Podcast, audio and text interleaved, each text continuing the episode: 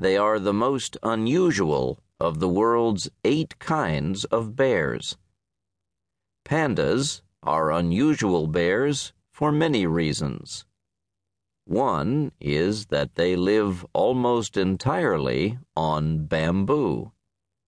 Another is that pandas have a thumb like digit on their front paws. The thumb allows a panda to grasp a bamboo stem as easily as a person grasps a pen or pencil. Caption A panda easily holds a bamboo stem and guides it into its mouth. Newborn cubs. Giant pandas live in cool, moist mountain forests in parts of China.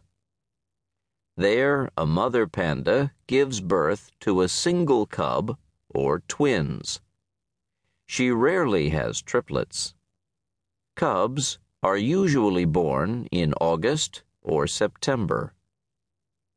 Caption A mother panda cradles and licks her tiny cub.